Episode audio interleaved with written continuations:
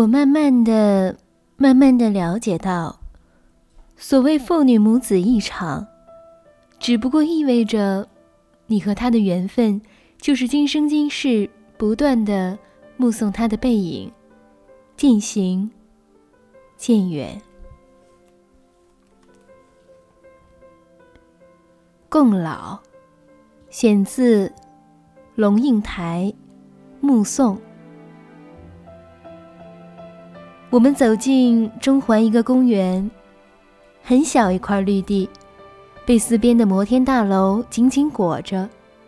大楼的顶端插入云层，底部小公园像大楼与大楼之间一张小小吊床，盛着一捧清脆。潺潺流水旁，看见一块凸凹有致的岩石，三个人各选一个角坐了下来。一个人仰望天，一个人俯瞰地。我看一株树，矮墩墩的，树叶油亮茂盛，挤成一团浓郁的深绿。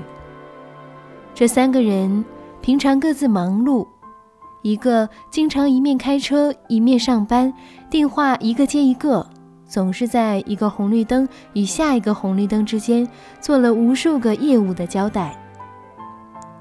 睡觉时，手机开着，放在枕边。另一个天还没亮，就披上白袍开始巡房。吃饭时，腰间机器一响就接，放下筷子就往外挤走。和朋友痛快饮酒时，一个人站到角落里，捂着嘴小声说话，仔细听。他说的多半是：“尸体呢？家属到了没？从几楼跳的？几点钟？”然后不动声色地回到热闹的餐桌，人们问怎么了，他说没什么。大伙散时，他就一个人匆匆上路，多半在夜色迷茫的时候。还有我自己，总是有读不完的书，写不完的字，走不完的路，看不完的风景，想不完的事情。问不完的问题，爱不完的虫鱼鸟兽、花草树木，忙忙死了。可是我们三个决定一起出来走走，三个人就这样漫无目的的行走，身上没有一个包袱，手里没有一张地图，然后我就看见他了，在那一团浓郁的深绿里，藏着一只。浓郁深绿的野鹦鹉，正在啄吃一粒绿得发亮的杨桃。我靠近树，仰头仔细看它。野鹦鹉眼睛圆滚滚的，也看着我。我们就在那杨桃树下对看。另外两个人也悄悄走了过来。三个人就那样立在树下，仰着头，屏息，安静凝视许久。一直到野鹦鹉将杨桃吃完，吐了核，拍拍翅膀，哔一下飞走了。我们相视而笑，好像刚刚经过一个秘密的宗教仪式，然后开始想念那缺席的一个人。是一个阳光温煦、微风徐徐的下午，我看见他们两鬓多了白发，因此他们想必也将我的日渐憔悴看在眼里。我在心疼他们眼神里不经意流露的风霜，那么他们想必也对我的流离觉得不舍，只是我们很少说。多么奇特的关系呀！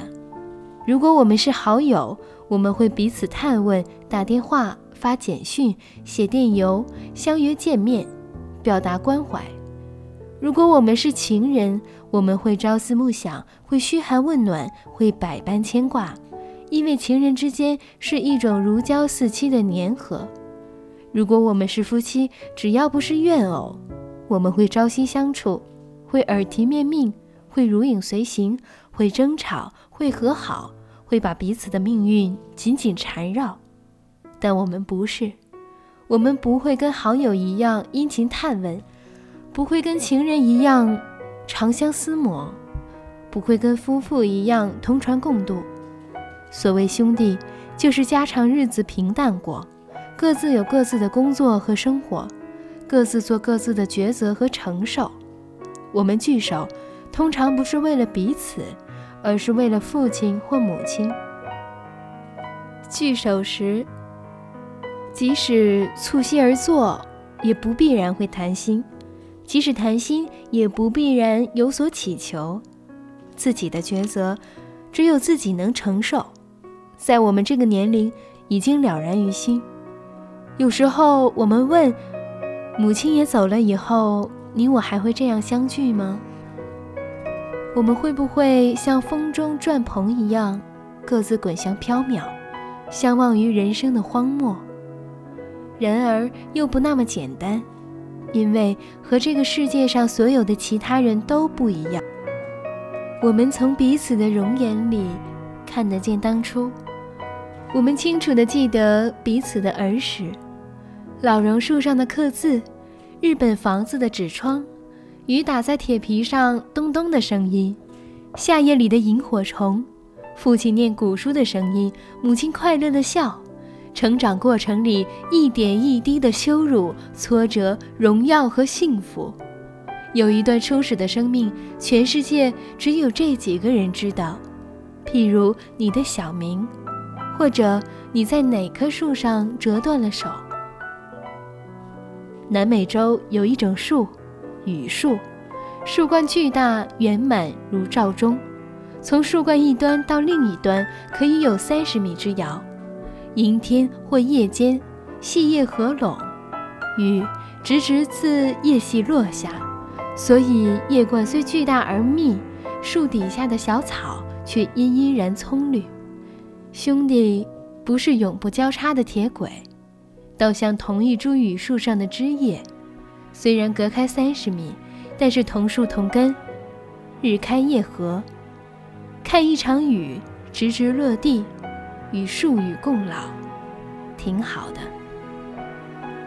这里是荔枝 FM 四二零零二一梦想家的旅行地图，我是主播南潇，各位晚安，好梦。